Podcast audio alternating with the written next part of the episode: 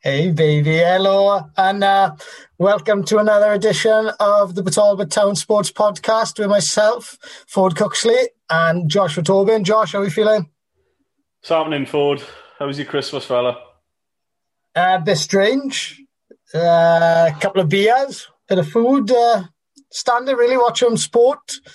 Watched the two uh, Welsh derbies in the rain, which were quite dire in all honesty. But yeah, it was all right. Nice to spend some time with family after working away. So, uh, yeah, a bit different, but we got on with it, Josh. Yeah, quite one. Yeah, quiet one, but it was just uh, one of my parents. It was just me, Sam, and, and, Chris and Cheryl for, for Christmas Day. Cheryl cooked up a storm, as usual. Mm. Um, Chris, and then Chris Tobin put a dent in the Prosecco in the house.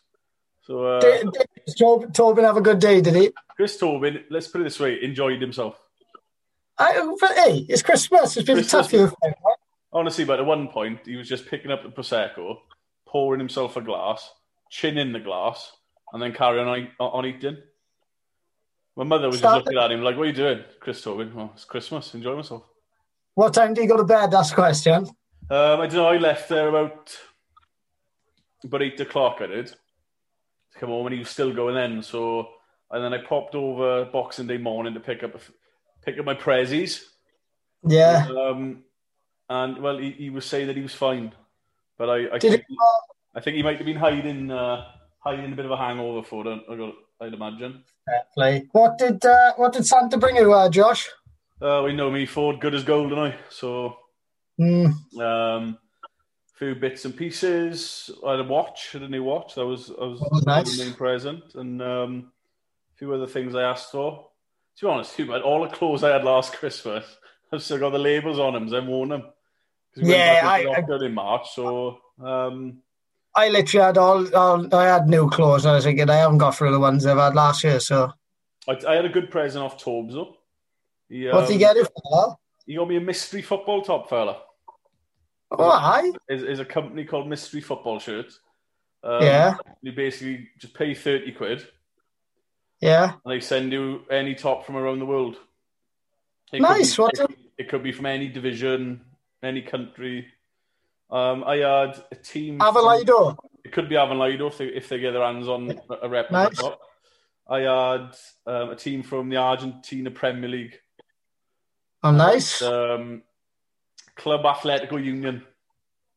That could be our, that could be the Talbot Town Sports Podcast adopted team now. Club Atletico Union, mate. Up um, the Union. Up the Union. Or I think they're called Atletico Santa Fe in Argentina. Up the Santa Fe. Up, up the Santa Fe, but um, no, that was decent. Proper rogue top, in fairness. But um, I love that. I got time for that. No, it was decent, but as you said, but very, very different Christmas for everyone. But um, you know, miss the miss the beers down the club on Christmas yeah. Christmas Day. I saw a lot of tweets um, from a lot of people who were involved in sports clubs around here. Everyone was everyone was missing the same thing. And we're in, yeah. and now we're in um, Crimble Limbo, we? The week before, but there's nothing going on. So yeah, normally we would have. Well, what day is it? Is it Tuesday? Oh, I probably I would have been training. Um, we would have been training, ready for for fixtures, but uh, yeah, it's a bit of a, a it's a strange time normally this time between Christmas and New Year's, but no, it's especially when um, I was thinking I didn't even realize until I come. It's a bit of a bummer because we missed just Boxing Day was on a Saturday. Oh mate, then, then we'd have then we would have had Sunday slurp, and then back all day Monday. I worked out as well that New Year's Eve would have been on a Thursday, innit? Thursday. And we would have had a full weekend after New Year's Day before going back to work. Yeah. So it would have been New Year's Eve, New Year's Day, and then you still have two days to sort yourself out. And then back yeah. in the fourth. Because usually it's uh, back in on the second, isn't it? But Yeah. I would uh, normally we have New Year's Day as the Blast Furnace Memorial game for the uh, boys who tragically passed away in the steelworks between the Lido and, uh, and the Quins. So New Year's Day is a quite a big day uh, both on and off the field, and uh, it's been postponed to Easter Sunday. So yeah, it's another thing we're missing out on. But hopefully we'll get that going in Easter. Um, yeah, it's a bit strange, but we'd always like to thank you for listening and thank our supporters on Twitter who I've got to say, I've had um, some feedback on our poll today, and there's some really interesting views, uh, which we'll discuss later. Um, thanks to Shiny Vinyl, to Jackson. I haven't heard from him for about four months, but thanks to Shiny Vinyl. Um, Shiny Vinyl? Shiny Vinyl. Shiny Vinyl. Hopefully, when this is all over, Jacks, I'll come over and see you, and we'll have a beer and we'll record a pod in the bar. We'll record an actual face to face pod. Um, Josh, Beer of the week this week? Beer of the week, mate. Well, since this, uh, well, we're still in lockdown. I feel as if I say this every pod now. We're still in lockdown. Yeah. So let's use our imaginations, everyone. Let's get on that plane and let's fly ourselves to the, part, the, uh, the party islands of Greece. Tops off? Tops off. Party islands of Greece, mate. And we've just landed. We got off the plane. Transfer's been on time. We're at the hotel. Dumped the bags. First bar. Um, and you've gone, Chief, it's your round. I've got no worries for mate. Yeah. At the bar, and I've asked for two two pints of mythos. Oh, ho, ho, that's what I've asked for, fella. I don't know why I'm, why I'm acting surprised. I got one in front of me. I knew what exactly was coming in. Tremendous. You can get them on worldbeers.com, I think. They used to do them in Morrison's and Tesco's, but they don't know for some reason. Um, Brexit. Fucking but, Brexit. Well, yeah, Thatcher's Britain. Thatcher's Britain. Thatcher's Britain. But uh, yeah, so mythos, um, translated into myth in Greek. Um, nice. Clear. Brand was created in 1997 and since 2015 has been produced by the Olympic Brewery. What, what a name for a brewery, the Olympic Brewery. Very good. It's, no, it's no Vellingham Ale brewery, but it sounds good. It's no, uh, it's no go goal, but you know, no, needs must. But it's actually, it's actually part of the Carlsberg Group, which is interesting. Pilsner baby. Pilsner baby. Um, so yeah, it's uh, it's a bit tasty for it's five percent. Jesus, lucky I've only got two beer. Otherwise, we'd be uh, we've upside down. Yeah, but yeah, but, yeah, but Mythos, Mythos is a, a light straw colour. It's a lager mm-hmm. beer which was introduced in '97. It's available, it's available in both 330 and 500 ml bottles and cans. Um, the alcohol content uh, in Greece is 4.7, but over here it's five.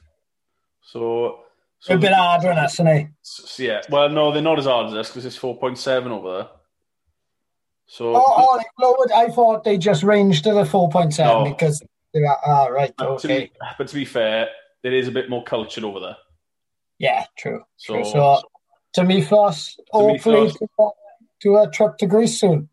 Lovely. Oh. oh. I do love a mythos, I gotta be honest. Mm.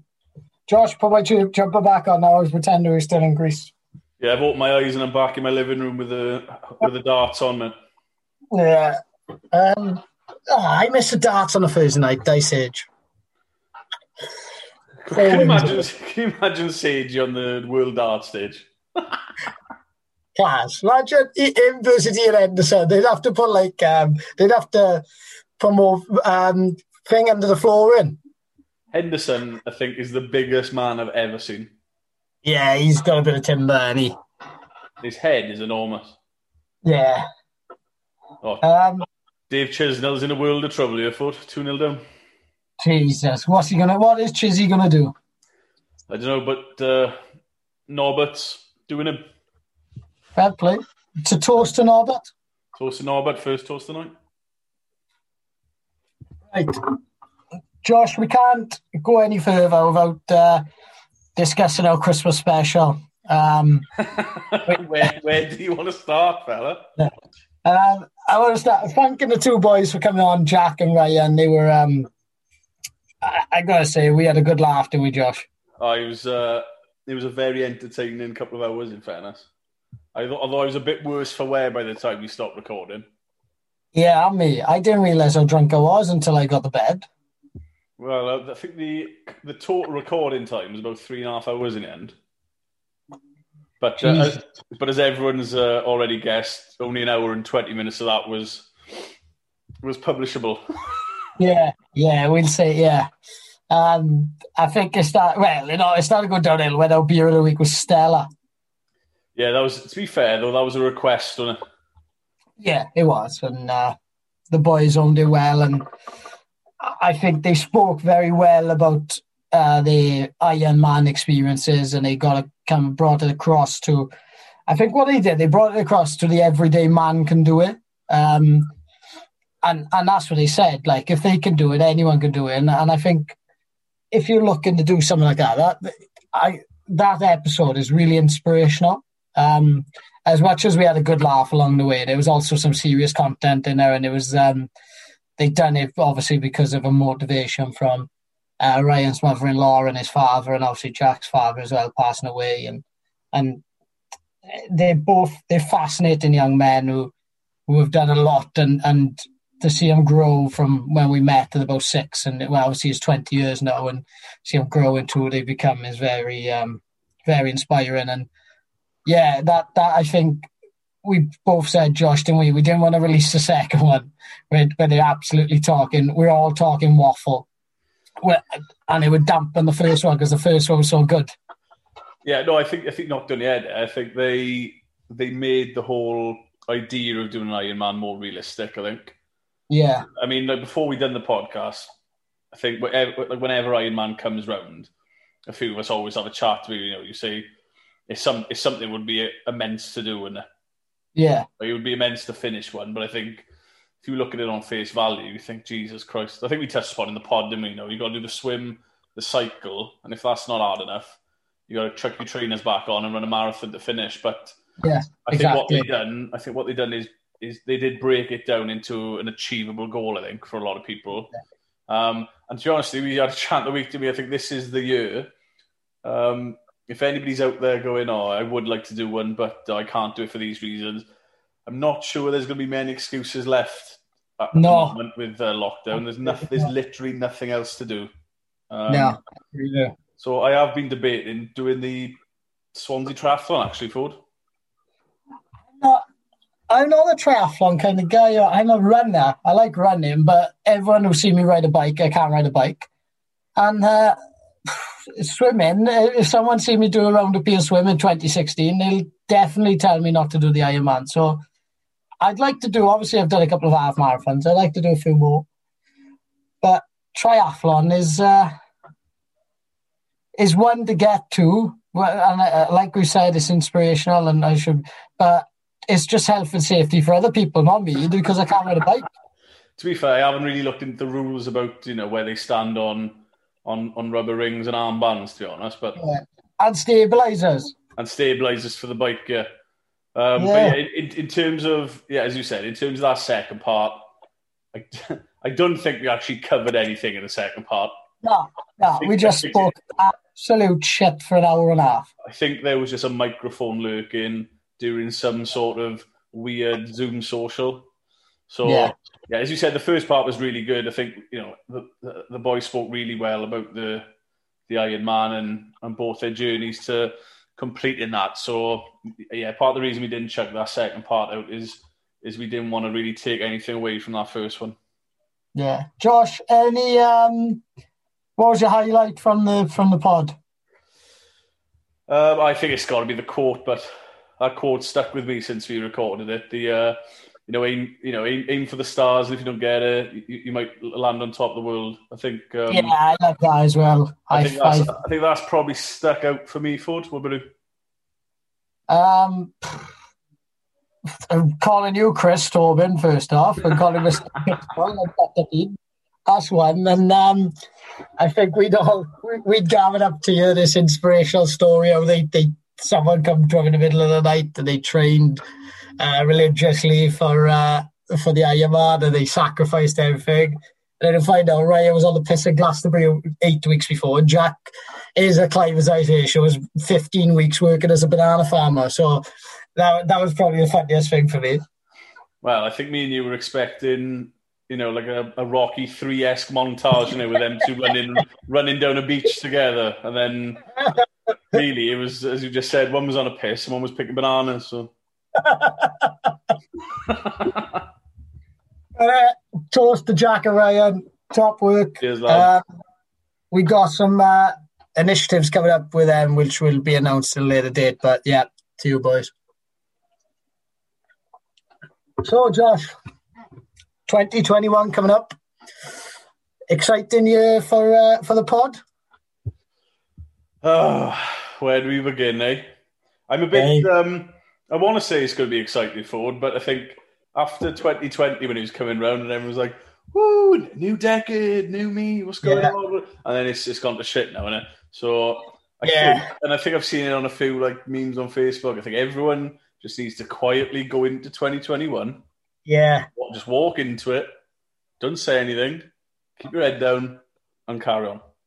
I think uh, I was I was quite optimistic, and then I literally I was listening to someone talk earlier just before I come on the pod. They were like, "Everything's once 2020 stops, is uh, it's going to be all on uh, toys and whistles." But 2021 could get a lot worse. So I was like, ah, oh, cheers, cracking. That's great for the pod now, is Oh, we're all about positivity here, don't we? So yeah, absolutely. PMA. So we've just it's going to be great. It's going to be it's going to be a good year for them. It's going to be fantastic, Josh. I think this vaccine is going to get up and running soon. The the warm weather's come in. We'll get cricket back. Cricket's back, baby. I'll be okay. summertime. Um, so the summertime, summertime. Summertime. Yeah. Um, well, we've gone again, yeah. Um, yeah. No, I think no, like positivity. I think we'll get there. I think that football and rugby might be in a similar situation. The cricket might be able to fit a couple, like a month or two of friendlies in, maybe. Yeah, I know we it's started already, but yeah, the rugby possible. Even if it's, I know it sounds dreadful, but even as you said, you've been doing touch in school and stuff. Even if it's like touch tournaments or something. Yeah. Um, well, a bit of a bit of inside gossip for the listeners and for you, Josh, you exclusive. Um, I I expressed my interest today in uh, playing a bit of rugby league for Aberavon Fighting Irish, mate. Wow. Yeah. Hey. He's back. He's back. He's out. To, I think it's nearly as big as Code Switch as when Andy Farrell went from Wigan to Saracens. Oh, it's bigger. Much bigger. Yeah, I, I, was I was being humble, but yeah. Don't be humble, Foard. Mm. Yeah, I um I thought, but I think you know it, it, I fancy a bit of rugby and uh, a bit of rugby league, a bit of a change, and obviously the fighting Irish returning is is, is quite a good opportunity. And I've uh, yeah I've I've expressed my interest in playing. So if you had your God. If there's anyone from the fighting Irish listening, wouldn't mind getting our hands on a couple of t-shirts, Foard. Yes, yeah. Um, that that is a shout, and we we'll get the boys on the pod as well to talk about the project, uh, Aberavon Fighting Irish. But some t-shirts won't go down too badly, Josh, would they? Um, they wouldn't, uh, lads. I'm an XL, although after the Christmas period, I might have to chuck another kiss on that. Yeah, um, I'm a medium or a small everywhere, but you'll have to expand the drum to probably an XL. I was about to say, phone small, medium. I didn't realise we were back in 2010. Cheeky bastard. I'm bald, mate. It's the only card I can play against. Yeah, true, true. So uh, we've all that. We've we've obviously we've we've spoken about the guests already, and and um, the live shows. We're hoping to get some live shows in um, some of the clubs uh, just to help some get some rent um, revenue back into the places. So live shows with live guests uh, they they hopefully be up and running. And um, after watching it last Sunday, uh, an idea came to us. So having a Talbot Sports Personality of the Year. So next Christmas time, even though it sounds a million miles away, next Christmas we're hoping to um, host an event with Talbot Sports Personality of the Year. So if we do get some local sport, Josh, that should be a good night. Tell, tell what the dream is. The dream for Talbot Sports Personality Night Get us in the Princess Royal. Oh. Get us in there, fella. Oh. You know, and I'll be Gary Lineker, you could be Clare Balding, and I was thinking more Gabby Logan, but uh, yeah, fine. I'll go. Yeah, you know, and we, we get people. Ah, imagine that, imagine that. We fill the place, man. Exactly right. We, we yeah, we definitely we, we know our contacts enough enough between us, uh, Josh, together Princess Royal and a uh, Matrix deal. So yeah, we get it going. Here's to, it. here's to thinking. Oh, lovely. Fantastic. Right, so we've we've waffled now again for 10, 15 minutes, but then we. Um, Josh, uh, as it's the end of the year, and normally we'd be having Christmas socials and Christmas nights out. Um, I thought we'd just talk about the topic of um, team socials, team night out, and obviously the tours, the end of season tours which uh, he break my heart, yeah. Yeah, I know. I was uh, when I when I wrote the uh, poll the other day, there was tears running down my face when I was typing in uh, the names. Um, so before we go any further, it was a bit of a landslide poll today, wasn't it, Josh? We asked, uh, "Is a team is a team social important to team cohesion and, and mental well being?" And uh, 51%, 51 of people uh, voted and 51 of them voted yes. So it was 100% to yes. So, Josh, what's your thoughts on how important socials are to a team? Um, oh, I've, we've touched upon team socials, I think, in every pod we've done. in all fairness, they've always um, they've always got a space on the pod. But like all jokes aside, and take it seriously, I, I, I don't think you've got any. I think you can have the best team in the world on on on the pitch or on paper, whatever. But I think unless you've got that collective spirit or community feel, or you know, the Quins use the term brotherhood, and they unless you've got that off the pitch and everyone's singing from the same hymn sheet and everyone enjoys each other's company, I don't think you're going to have much success on the pitch. I mean, like, don't me wrong, you don't have to like every single person you play with, but you've got to have respect, don't you? I think respect of it comes from as you said, team bonding, building those relationships within the team, and team socials are a massive part of that. Um, I mean, I'm not 100 percent sure how popular they are now. Actually, yeah, well, um, that's and that's what I thought. I thought there would be a lot of um, a, a lot, a lot of uh, not a lot, but some some no's because uh, me and Dale Bowen were having this conversation earlier because he, he spoke to me. He said obviously team he reckons team socials are massive. But there's a lot of people who don't like socials anymore as as, as players or you know, as, there's a lot more people who are working on the weekends or they got families to look after and sometimes socials they go down like a damp squib because there's only four or five who are there. And I was really surprised to get everyone saying yes. But um, Damien Cook um, replied to it saying, replied to our, our poll saying, and he obviously voted yes. So he said a drop in social or task cohesion will have an impact on performance. However, from a holistic perspective, it is a key to how a team interact. Not sure how many successful teams exist that don't get on off the pitch or court, which is pretty, and and it, it's pretty right. Like in rugby, um, would you say so in the English Premiership? Who would you say the two most successful sides in the last five six years? Say say ten even. Well, you got Saracens up, haven't you? Yeah. Um, just touch upon them. You look, you look at their squad. You've got a lot of boys from the England side now, haven't you? Who have obviously yeah. gone together. But I think when you read um, autobiographies or articles by players from the Saracens, especially Owen Farrell. I think he talked quite a lot about the relationship they all have off the pitch as well. In terms yeah. of, I think on was it the House of Rugby podcast when they were doing it when they had, or it was the good and bad of the rugby podcast. It was obviously the same one, isn't it? But they had um, Vunipola on there, and he was talking yeah. about um, team sources and stuff. And I think James ha- James Haskell's probably a huge on that as well. Obviously coming from the Wasps. Um, yeah and on, on the England side. I mean, I don't think you get many people from the rugby world saying the socials are a bad thing on a team.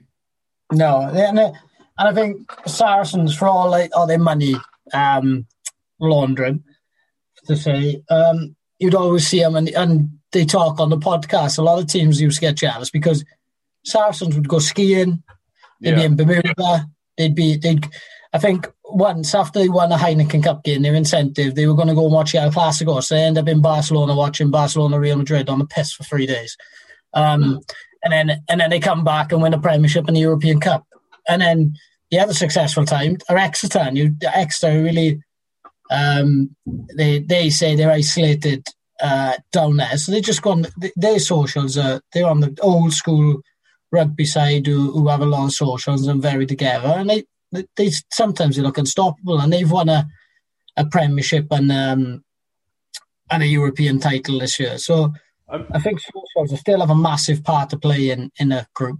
I think, and I might be wrong, was I'm sure I heard on on the House of Rugby in their podcasts, um, like Haskell was talking about uh, growing up on the academies with he was a Wasps.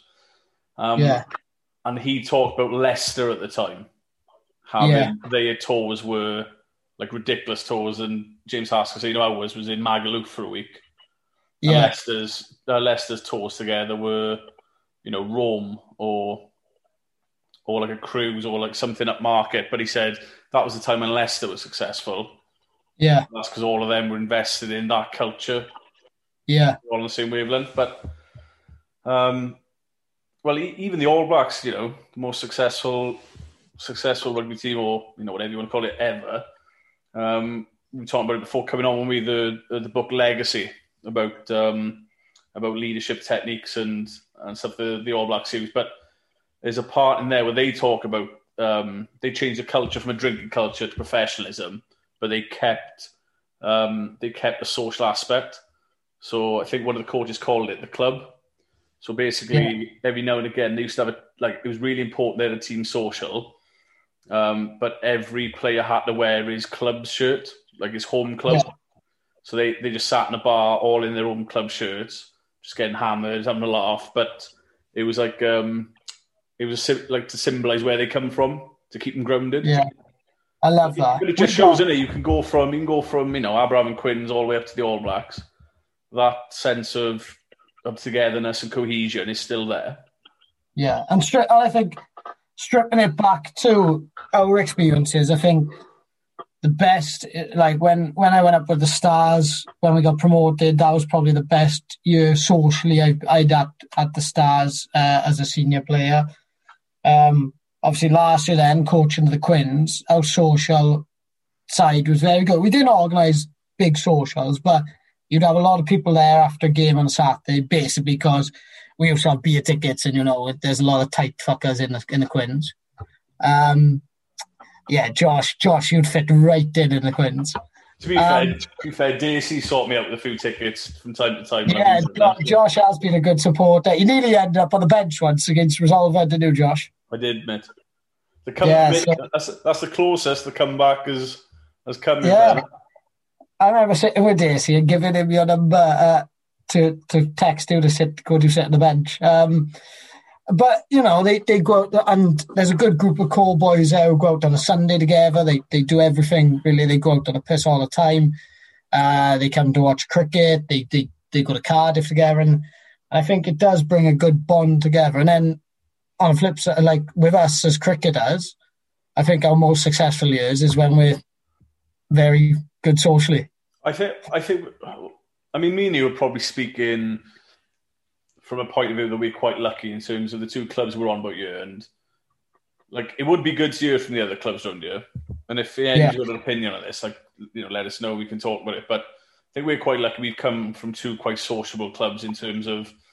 I don't think it's it's it, we never have to really organise a social. Really, no, absolutely like, not. I think I think with the cricket, we usually, and I mean in inverted commas, organise one at the halfway point and one at the end of the season. But the end of the season one happens regardless of whether you organise or not. But as you said, like on a Saturday, it's very rare that the majority of our boys disappear after a game. Yeah. Like so, the ones left until it closes are the boys. So I think yeah. we, you know, we, we, end up in, uh, we end up in Pig Iron and causing carnage. Yeah. Yeah, Barney Expo throwing cricket balls out. Yeah. And he's from England, from Devon, so it's obviously typical. But like I think we're quite lucky in that aspect. But on the flip side of that, I suppose like there is always that um, that risk of it going the other way in terms yeah. of you start enjoying the social side more than the actual playing. So I think there is yeah. like there is a certain balance there, but I you know I'm a big fan of you know take the losses hard, yeah, but, but enjoy the wins. I think you know playing sport on the grand scheme of things is quite a short period, isn't it? Yeah, absolutely. I mean, you play sport for majority of your early life, and then like for the majority, you know, the majority of your life, then you're not you're watching. So I think it's important to enjoy the wins, but I think there's always that that you know that element of balance that's got to be involved as well. And and and you know, I think it like we and that's, and I think sometimes, especially in the club that I've been involved in, not not, not so much cricket. I think cricket's been quite uh, consistent. But sometimes, especially with the Stars and the Quins, when we were struggling, you'd have more people turn up for a social than you would for training or, or for a game. Um, and that's when the balance is wrong. Yeah. You've got to get that balance right. I think definitely last year, I think we definitely got that balance right.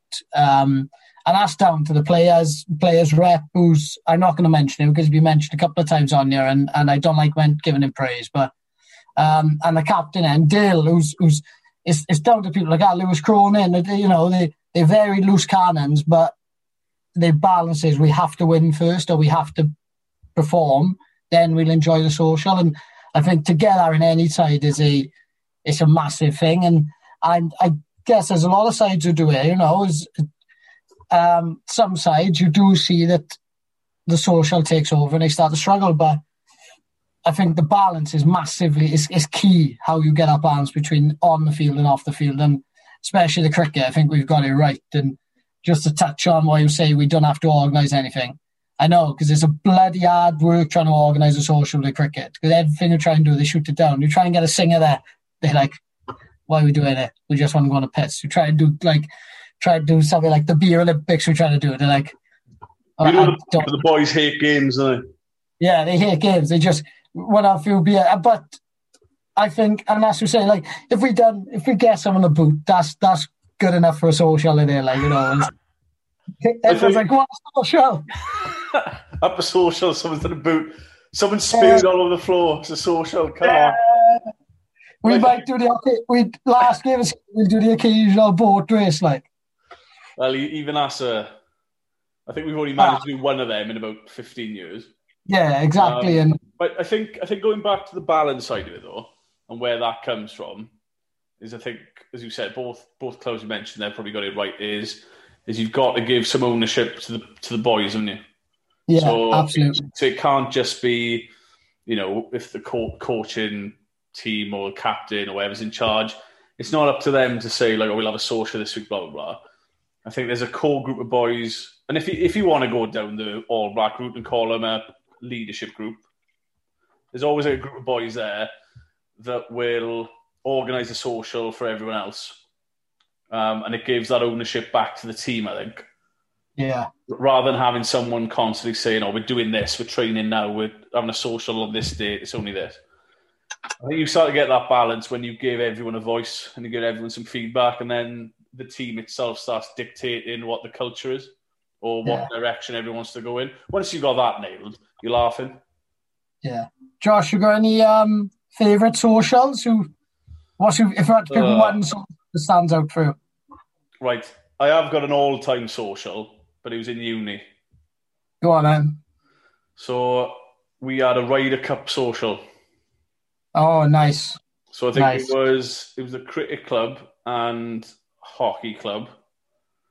Um, my mate Raj was social sec of the hockey. I was social sec of the cricket we basically had um, pub golf and Ryder Cup. So we paired everyone up. Everyone on the committees was paired up, and everyone went out staggered tea times.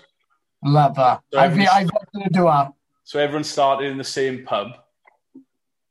There was a bench outside that everyone made like a half a rectangle around, like um, the gallery at the first tee. So yeah. we had like Europe and USA, so everyone's singing ole, ole, ole, ole. Um, and Darky Boys was obviously shouting USA, and he was fucking loud. Yeah. and everyone set off, and then everyone gathered back then for the score And then. To be honest, to this day, I don't think the score was counted. But, but obviously, everyone was going. It was like you had a drop shot if you spewed.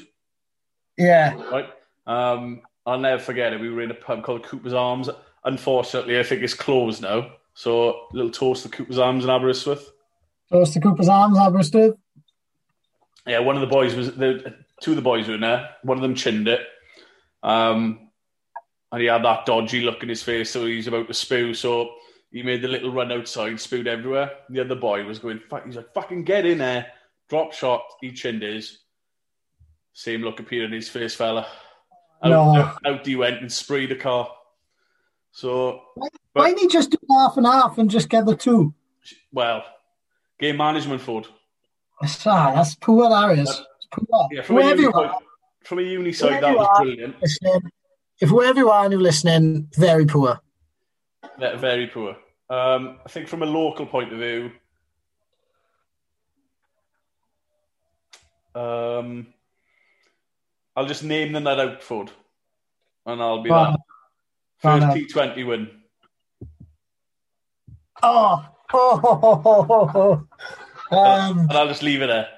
Yeah, yeah, we, we'll we'll leave it there, Josh. Um, I think we've we, this has been in our sporting memory of the week, and then um, yeah, yeah, I'm not going to stay anymore. Um, so what's um, yours, mate? What's your what's your best socials? I got three, and they for they for the different clubs. Obviously, um, the first one uh, was an unexpected social with the cricket.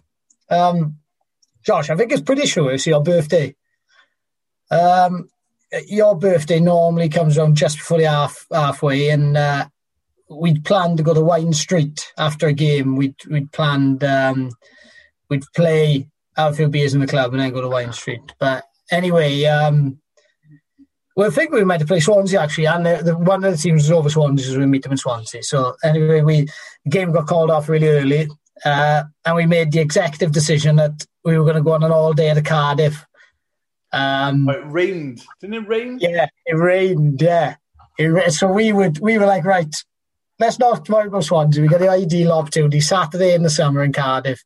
So we all met in the Grand at about 12 o'clock and um, things went pretty loose from there. And the, one of the stories is Josh, uh, Tobin and Nick Liddon uh, playing a, a tomato uh, ketchup game with the with the sachets and they were twisting them and twisting them. And obviously the first one to twist in its popped would be the loser. And we caused chaos in our little area on O'Neill's, didn't we? And uh, yeah well, I well I, I turned in well I went into my destructive mode and I just started breaking yeah. glasses under the table. Yeah, and the gla- all the glasses got smashed, and um, none of us got chucked out. There was these two random boys who were sitting there having a beer, so that's always a result. um, that was a brilliant day because it just obviously really unexpected, and it was just it, it, the unexpected ones are the best ones for me. Um, second one is Quins, Um, and it comes up in my head because we were talking about them earlier. Helix and the Hounds after a game last year, we'd won. Uh, it was in my sporting memories of the week a couple of weeks ago. Um, we won, and then we had the band on, and it was absolutely bouncing the Quins. No, just one of them days when it was just a, such a feel good atmosphere in there, and geez, we had a good swig, and I just loved it because of the way the whole day went, and and obviously the night, and then. Uh, the last one is with the Stars tonight. We got promoted um, it was a rearranged game on a Wednesday. Uh, we had to beat Pyle with a bonus point to go up. But at that stage, obviously, we had, we had other games. But if we wanted to go up that night, we need to get five points. Uh, we scored last play of the game um, to go up. Uh, and we end up in Student night. And um, yes, oh, I was So I was only, I was 18, just turned 18. Uh, did, coming up, yeah, just turned 18. So I was loving life. Um, but Mavis, who was uh, James Davis, who was manager of the stores at the time, had a lot of boys working with him in the stores. And I can remember just being in Bamboo uh, at about half past 11 at night, and he's emailing uh, the night shift manager and emailing his boss to tell him so and so will be having a day off tomorrow on my request. And then you're just naming boys who were out of us. And, you know, it was it was brilliant. Um, just the unexpected. Obviously, we knew we were going to have a few beers, and you know, when you're going to the the high of of being promoted. You want to go and keep going. So obviously we ended up in, in Wind Street and um, I think I strolled in at about seven o'clock uh, Thursday morning. Um, happy as Larry. And then woke up and absolutely couldn't move, aching to, aching a bit. I have just remembered another social. Go on then. But, I, but let me go back to your first social, the Cardiff one. The yeah. Cardiff all day is I, I fall victim to this uh, too many times, to be honest. Too many times my liking phone is stumbling out of a strip club. It's about 6 p.m. Yeah, yeah. We, I, I remember. I mean, we, I got to be honest, a late afternoon striptease is, is up yeah. there. We, well, we did. Remember we went up to watch Wales and Ireland? Um, March time, six six Nations. Yeah. And um, Wales was kicking off like Apps too, and it was like that spring sun. Don't worry, um, I was a single man at that time. Um, and we we we went, we couldn't find anywhere to get a pint. We left Walkabout, and everywhere else was rammed. And the only place had just opened. It was like Apps four. It opened like four o'clock. It was the strip club, and we ended up staying in the strip club for about four hours. Um, one or two may have got dances, and made, but we were just made some lifelong friends in effort. Yeah, we, we were just there to, to, to enjoy a beer because we couldn't go anywhere else. But yeah, we we do enjoy uh, an afternoon uh, visit to see our friends. Don't mind uh, frequenting in the local, in the local, in the local. Uh, what's, what do you call them? Strip club. Yeah, and that's that brought up another memory from another social, a bank holiday social. I won't mention any names. I'm not going to drop anyone in it. But we ended up in one of these um, bars. Um, so one of the boys had like he looks over to this to this girl and he has like a bit of a dodgy look and you could see he'd gone really quiet. So um, she comes over to our table. It's pretty dark in there. She says, "Hiya, hiya, anyone want to dance?" And the boy in the chair goes, um, absolutely not. And she squints her eyes, takes a closer look, and goes, Oh, yeah, you're right. And then says his name. We found out it was his cousin. So we'd, uh, just to say, a couple of the boys looked at her and said, Yes, please. So she made about 150 quid in 10 minutes. It was, it was delightful. But that's what we're there for, Foard. We are there. We just there to help the people. Making, you know, making lives better to, to toast to them bars you go to for us mid afternoon, but to them bars. Oh, getting emotional. Sorry, Charles, I kept you up, man. No, getting emotional. No, the, the, the other one I came in mind was winning the Welsh Cup with Swansea. Went back to Wind Street, and I ended up falling over outside Peppermint, split my chin on the curb, dropped my phone and wallet in the gutter, sat in Chico land for about an hour, covered in blood, and then decided it was a good idea to walk home from Wind Street to Baglan down Fabian Way, covered in blood. Um, Chris Tobin wasn't amused when he opened the door. What a, what a night. Uh, what a day. What a day. What a day. So, the ultimate social, so we had them end of season tours, Josh, and we I think we're going to get quite emotional here, actually, talking about tours. Um, I've started already for his tears. Describe in a sentence what a tour means to you, Josh.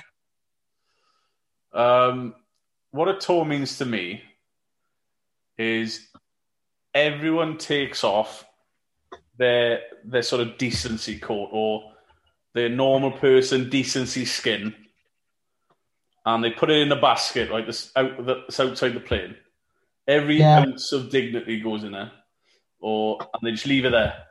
Get on the plane, and anything goes. Yeah. But then, when everyone gets off that plane the other side on the way back, everyone picks their suits back up and puts them back on, and they're decent again. For me, yeah. for, it's the ultimate blowout. That's how it is. It.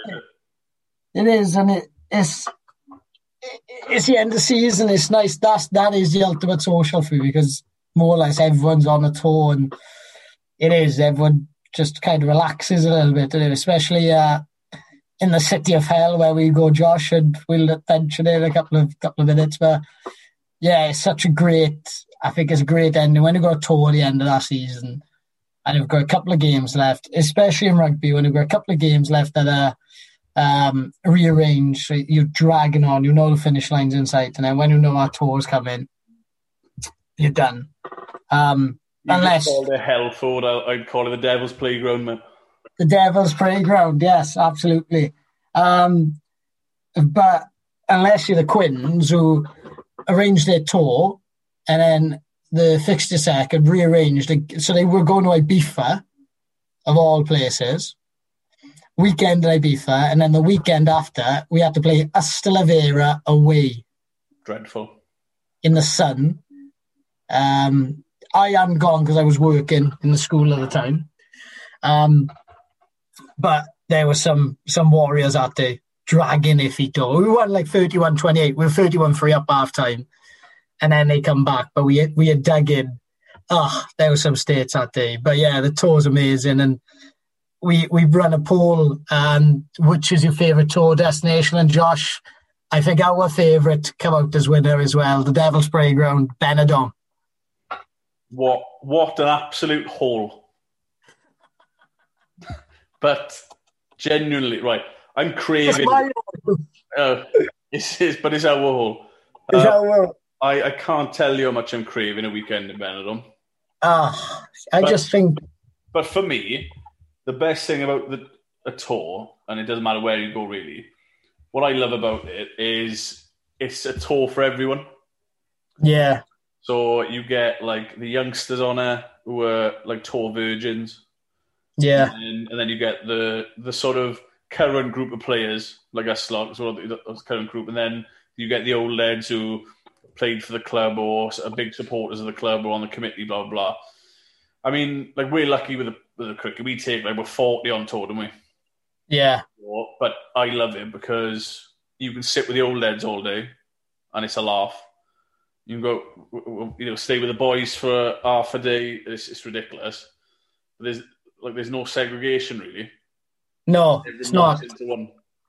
And literally, it's like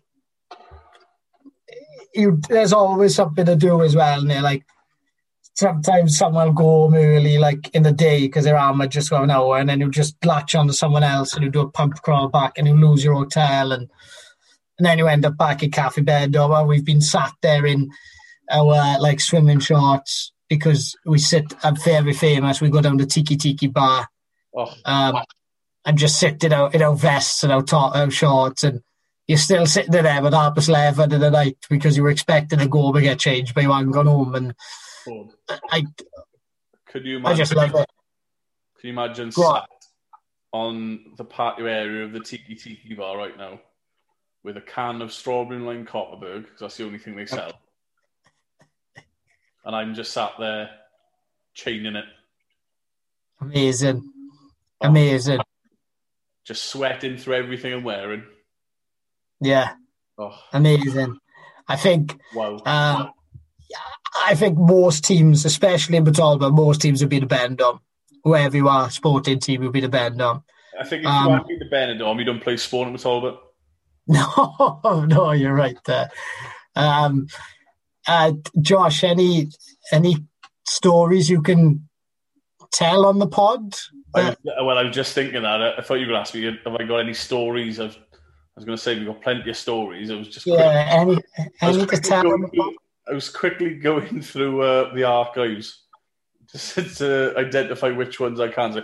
I think yeah, there's one. There's there's two, but they they sort of the same. They happen at the same time. Do you remember when we brought um, Sally Sally Funnell out? Yes, yes, yes. Um, and you know, everyone listening on you is probably thinking, "Oh yeah, phenomenal. Well done, well done, lads. You're hard." yeah, I know. Like, oh, that is not a fun. like. Oh, you're mad. um, so you know, as as everyone knows, it's it's there all all weekend. Everyone's taking in turns, and if you get called to do it, you do it, don't you? You haven't got to, like. There's no yeah. choice in the matter. So yeah, we're all doing it, and um, we've got to mention him. Ben the Pen. Ben yeah. Um, Superb servant for the cricket club for many years, scoring the book. Good as gold, came on tour. And he was, and it was young Benjamin's turn to do the boot. And bear yeah. we'd watched a lot of the boys come and go with a boot. Uh, yeah. It was common knowledge at this point that if you turn the tap too quickly, it hit you in the back of the throat. So what you have to do is slowly open it, ease it open, let it flow, get your rhythm, and then open the floodgates and get it done, right? So young yeah. Ben gets on his knees in front of all the boys, funnel in his mouth. Everyone saying, right, Ben, slowly now. Ben fails to open it slowly and opens it full, and the force that the strongbow hit him in the back of the throat made him basically spoon. But what Ben didn't do was close the tap. I can only describe this as if he was shaking a cock over him as he was jizzing. that is the only way. And he was just there holding this funnel, spraying it over his face. Going, oh, stop it! Stop it! Make it stop! And then in that same breath, as I was, I was under the table crying. Bynan, Callum Bynan, took off my flip flop and launched it onto the the prom. And I mean, this was flat. It was a flat throw, and the flip flop slapped this woman in the face. Ah, oh, no. And but the best thing was she just started looking up. so this woman, poor woman, thought he was raining flip flops. but I'm sat there in one flip flop, and she's holding my other one. So then I just bottled it at that point. So I just went. and I had to go and buy new flip flops from next door. Uh, but yeah, I mean, I mean, they are probably how tame a story there. Are we going to mention? It's a different uh, location, but are we going to mention Lemon Gate, Josh? Or are we just going to leave that there? Yeah, you crack on, fella, if you want to mention it. Uh, ah, yeah, yeah, why not? I like chucking under the bus. Um, Lisbon, Stag Do, basically a tour. There's 40 of us on this Stag Do, basically a tour. Uh, walking through Lisbon, and there's a lovely fruit uh, fruit shop, um, just just selling selling fruit, obviously. So randomly, we buy a couple of lemons, boys are trying to bowl them to, into this baller. There's people there. So next thing, Josh, he's the old lad sitting in this pub about, what would say, 30 metres, Josh? 20 metres? In all honesty, Foard, don't know. Yeah, say it's miles away. So Josh picks this lemon and fl- throws it flat, flat and hard at the at the um, at the old heads. But what Josh didn't know, the trajectory took a little bit of a turn and hit this child smack bang in the chest while he was eating dinner in this pub. Um, for, for, about five minutes, the boys were like, "Oh my god, we've just killed a kid, killed a kid," and then uh, Chris Tobin uh, gave him a good old rollicking, he? But I think once everyone calmed down, I was probably pretty funny. Uh, we we know the kids are right now. No one was harmed in the uh, in the recording this, but uh, never, yeah, that was there. I've never run so quickly in my life. Then Luke Luke gave me a dressing down. Yeah, and then the police turned up with a part of the bar we were in looking for us. and then Chris Tobin. That's all I, I remember buying a round of the bar, and that's all I heard was "Where is he?" And I was like, oh, fucking hell. And Chris Tobin gave me a dressing down in front of the old stag. What happens, mate? I mean, this was, I mean, for everyone listening, this was literally two years ago. I was a 27 year old man getting bothered by his old man for throwing a lemon at a child. But, I mean, looking back, fair enough. Um, oh, another one I was thinking about from Benidorm the Pisey um, table dive.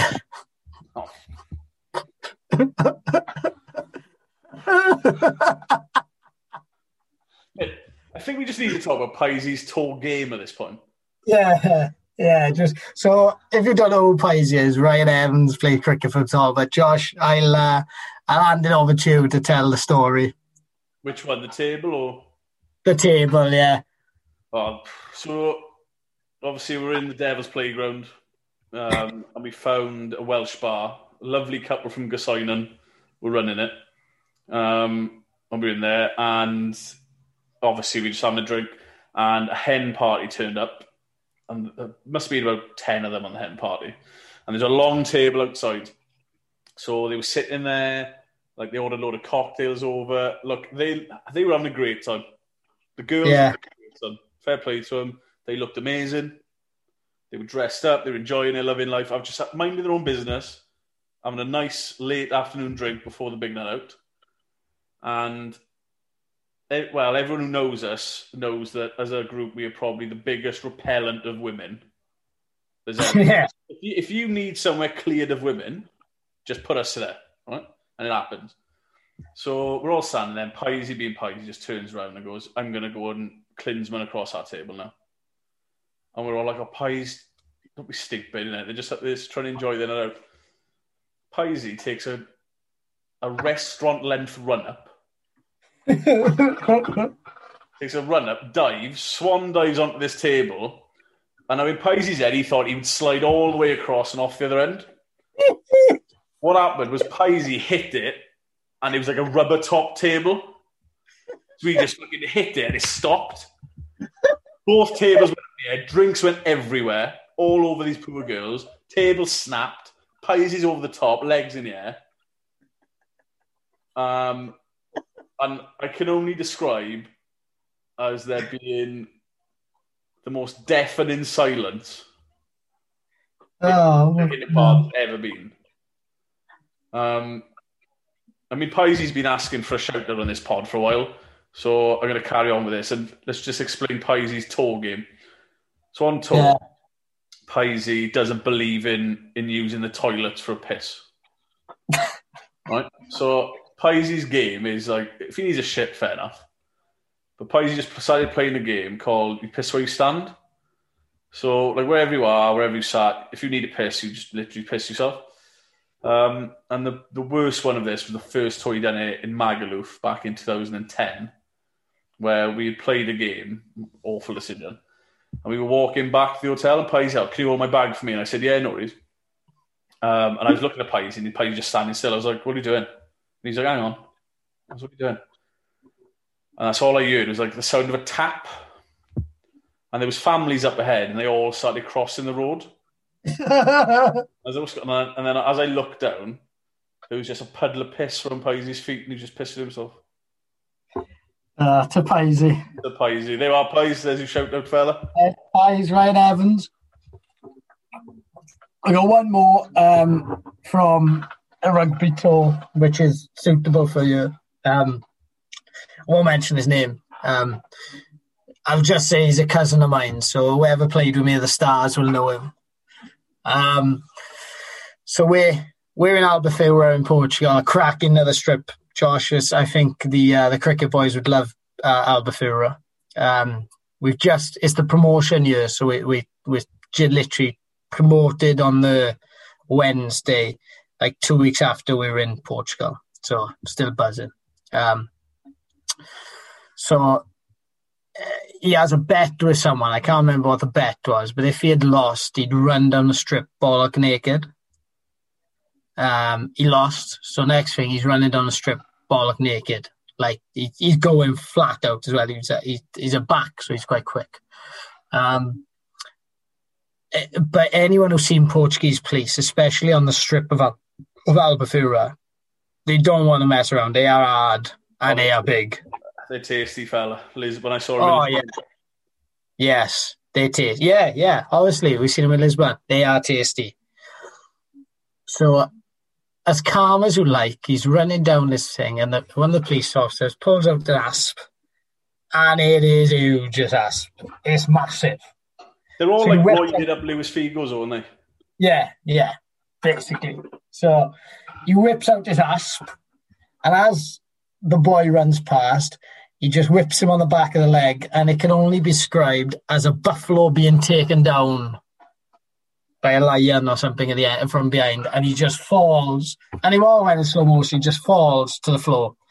Um, and obviously, everyone's like, "What has just happened there?" And as as he turns around, he's got cock and balls everywhere, just absolutely Bargy Biff, and the police officer standing over him, points at him, and just goes, "No," and just walks off. So, so we're like, he's got away with that. So, so what he wore for the rest of the night was no of them towels you put over your head like a hoodie kind of thing. Yeah. He wore one of them for the rest of the night. Um, and this was about two in the morning, and he, he stayed out till about after seven, eight o'clock the next day. Um, which which was a top, top, is, top effort. This is the beauty of tours, isn't it? Yeah, and it, it, does give you these memories that are just yeah. the best. I feel I feel pretty bad for saying them stories because you know the classic what goes on tour stays on tour, and um, but um, walking the corner, but yeah, but that they are the they are the cleanest things we could say, and and obviously you probably forget you forget more than you than you know in, on a tour because every, so much happened. Well, I bet there's a few people craving the tour for, if you know what I mean. Yeah, there's yeah, yeah, absolutely, absolutely, yeah. Um, uh, just not just us, but um, thank you. Uh, so we've we've reached the final part of our, our pod this week. We try to keep it um, quite short, don't we, Josh? Because we've had some good content this week, but we've waffled again. No, I um, think, yeah, I, I, think the whole point of this one was a bit of fun, it? Yeah, like, it is. We've said this on a few pods. We're trying to get um, like local sport out there and stuff. At the minute, it's a bit of a struggle. We had a really good Christmas special with the boys talking about Iron Man, um, and with it being locked out, just thought we'd do a bit of a bit of a fun one this week, have a bit of a laugh, and help out as much as we can in this lockdown, just to kill an hour or so, I guess. Yeah, exactly. And um, so, obviously, if you wanna, if you've got any stories that can be uh, shared, or, or you want us to, just to chat to us, so. Uh, Instagram and Twitter handles are at PTTSpod and our emails are pttspod at gmail.com. I need to look at that actually. I haven't looked at it for two weeks. Um, Josh, just to finish off, instead of a sport in memory, because it's Christmas and New Year, we've kind of uh, we've we've set the challenge to name Josh. You're going to name your best eleven or your social eleven, sorry, and I'm going to name my best 15 that I've played with in Talbot. So, Josh, do you want to go first or do you want me to go first? Um, oh, I'll go first. Go on then. Um, right, I'll do a social 11. So I'm picking this team purely based on the social side. There are, there, are, there are a few good players in this as well. Um, so, right, I'm going to go number one, opening the batting. We've got to have a strong start. Yeah. Um, so I think you'd agree, and you know, it pains me to say it, but we're gonna have to have Barney Thomas at number one, don't we? Yeah, he is probably the ultimate socialite in um, in the cricket. To be fair, he's a good drinker. Some good say the head. Some say the head of the snake. Yeah, yeah, absolutely. Um, and, and and he is the bigger. He is the best. He's not biggest drinker, best drinker is always mixed up. Yeah. He's the best drinker I've ever seen, Barney. The best drinker, yeah. He is the best. Um, so he's at number one. Um, number two, I'm going to have to put him in there. You're going to hate this, but Callum Bynum's going to have to slot in. As an opener as well. I'm just I'm chucking him up top, but set the tone. Right, that's a good opening partnership. To be fair, I'm yeah. having, I'm, right. I'm having Barney to anchor the all social. Start start first out, last in. Yeah. Bynum to kick us off and set the tone. Um, Michael Samuel gets in there. Nice. Purely for um, keeps the pace going, keep the pace of the social going, but also will cause a bit of mischief behind the scenes. Also can get destructive. You can get destructive. Number four, and we'll skip other side, is our friend from across the border, Barniacs. Yeah. One of the loosest people I've ever met in my life. Very loose. Um, I think a five middle order, got to have David Alfred Sage in it. Yes. To keep morale going, keep the laughs rolling. Um, I've got to be honest with you, Tony Price gets in my side as well. Yes, I'd agree with that. Definitely agree with that. Chucking Tony Price in again keeps morale up. Him and, him and Sage are there to keep to keep smiles on faces, get you through the hard yards. So that's that's the top six. Uh, oh, now we're in the engine room of the operation. Yeah. I'm going for Andrew Dacey. Oh, I, that's a big fella. Engine room, Andrew Dacey. Yeah. Um, feel as if we need a bit more destruction in this side. Sam Tobin. Yes, he goes is very destructive. Goes under the radar. Yes. Um, in at nine, I need social activities. So I'm going with Foard Cooksley In at nine. Be named, to name, be named in the social eleven just makes it makes my day. It makes my year. What a year 2020's been now. Ten.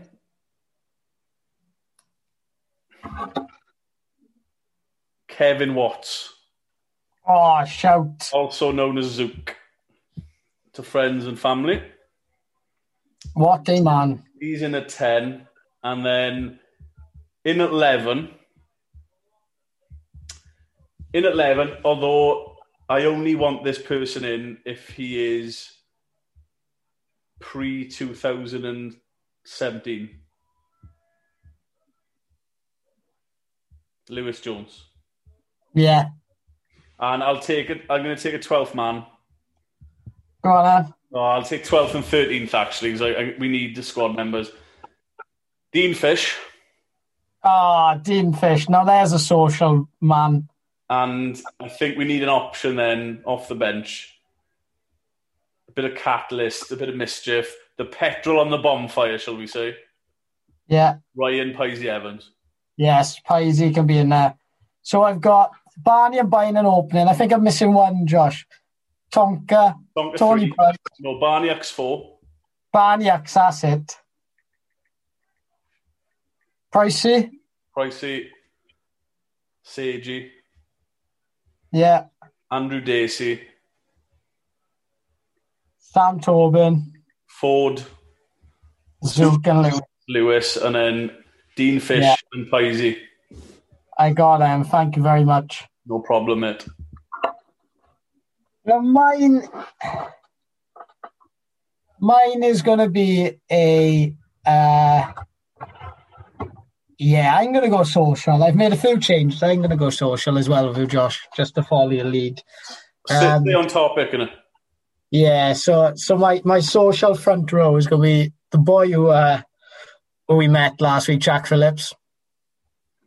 Um, just just just because it, it I don't have to self-explanatory. Number two, Tyler Hopkins, outstanding bloke, good boy on the piss. Um, number three then is uh, is a great guy. Uh, could play both sides of the uh, of the front row, but an absolute swigger. Uh, Daniel Elson, Schnurb. My second rows are the backbone, uh, Dale Bowen and Callum Bynum. Bynum's in there again, but they they they are the social uh, social second rows I played with. And then my back row is Dylan McLaughlin, who's an absolute cannon. Drew Kingsley, who's an absolute cannon. Uh, and Connor O'Callaghan. Uh, some shout outs for the back row is Evsy, who would be in, he was in my team for uh, the best players I've played with. Um, he just misses out uh, in my social team. He's an absolute loose goose. Um, but Dylan is is a menace, and Elliot Jones just misses out um, from a stars. Um, my backline, I've got Nathan Flynn at nine, just because he can play guitar, and when he was captain of the Stars, he was outstanding. Um, Ryan Pugh at ten. Now Ryan, Ryan's a bit of a dark horse at ten. Um, he's very no, he, he likes a beer, but he don't go loose sometimes. When he's loose, he's loose, and you need some of them in your team, don't you? Um, my centres are Jack Dacey, tight as a submarine door, but always good value on a night out. Um, Josh Ingerfield, at 13. So Josh played for uh, the Stars. He was a top, top boy. Um, uh, still a good mate of mine. So Josh goes in at 13. On the wings, uh, Lewis Cronin could have played 13, but I tried to shift the balance. Had too many centres, so you can play on the wing as well. So Lewis is in at, on the wing. And my other winger is going to be Jordan Gammond. Uh, he's he's just I whoever knows Jordan knows he's a bit loose. Um, and then follow back is is good mate of mine, Conor Condon. Um, quick, uh, good drinker, and he, he's he's good on the piss. So yeah, Connor stays in there. Um, there are some notable mentions. We'll get them in the post, but yeah, I think that's a bit of a pretty strong side when you go uh, going on the piss. So um, yeah, I'll take our 15 to battle with me every time. So yeah, it was good. Who's your team manager, fella? Uh, oh, I'd go coaching staff. So my coaching staff, uh, team manager would be um, Terry Cooksley for his for his singing um, and his antics.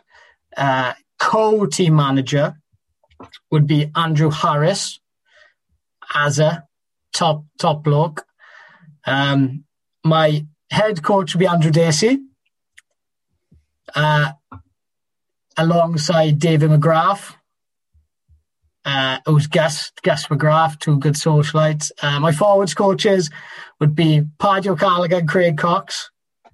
And then my backs coaches would be Reese Twig the Swig Williams and Tony Cooksley. And then my strength and conditioning coach would be uh, Paul Skane. Nice. Uh, I think that's a, that's a pretty good social team there. I think notable mentions as well. I should have mentioned would be Twig as well and Luke Gosby. Yeah. My team, my team manager, because he, he can get you out of a sticky situation, can get you in the best restaurants, looks after you, switched on when you need him to be, known as the zookeeper, Gareth Lee. Yeah. Oh Jesus! No, that's that's a team manager I've ever seen one. But yeah, he's he's ahead of the asylum, like head. Yeah, he is head head lunatic in the asylum. Yeah. So no, Josh, I enjoyed that. Um, good chat again as always. Um, lovely reminiscing, but now I'm absolutely gagging for a tour. Yeah, we we end this conversation. We go back to um, living in lockdown. Lockdown life. Yeah. Um, I've got the missus is cooking me some steak with creamy garlic spinach or something. So I got that coming up, and you know, I would, I wouldn't mind a meal in the Rovers returning in Benidorm no other the minute. So uh, yeah, I, I, I, would not turn my nose up at a three euro gammon chips and egg. I gotta be honest. Yeah. I don't know why I said that weird. Gammon egg and chips for three. Yeah. Uh, I remember, uh, was it when Barney ordered like a doner kebab from our Rovers return in, and he was literally like, he said to back people, and Barney's a big eater. He literally looked at it and he said, "Can I order something else?" But I would, I, I would take if it meant being a Benidorm, I would take eating one of them kebabs in there. Oh. But oh, John, toast, fella. We'll have a last toast. Yeah. The better times, man. The better times, better times. Uh, thank you again to all you listening. Um, thank you to our partners, uh, Shiny Vinyl. Hopefully, um, we'll have another one uh, in the early January, but just so just keep your eyes peeled on the social media pages. Um, Happy New Year to all. Uh, I hope it brings a better year than than this one. Um, spend it with your families because obviously uh, this is quite a unprecedented time and it's a special occasion because you might not have a chance like this again at New Year's to spend it with your family. So make sure you cherish your loved ones. Um, enjoy the comforts of your home because that's where we're going to be stuck for the next fucking weeks. Um, and like we've said before, if anyone is struggling, just reach out. If you reach out to us as individuals or the pod, or if you get on um, onto the mind and the Samaritans and just just don't suffer alone uh, during these unprecedented times. But Josh, have a great New Year's Eve. Um, I'll catch you probably New Year's Day. Uh, but if not, if it can't be good, Don't be bad, baby. Over and out. Ta-ra, Josh. everyone. See you in the new year.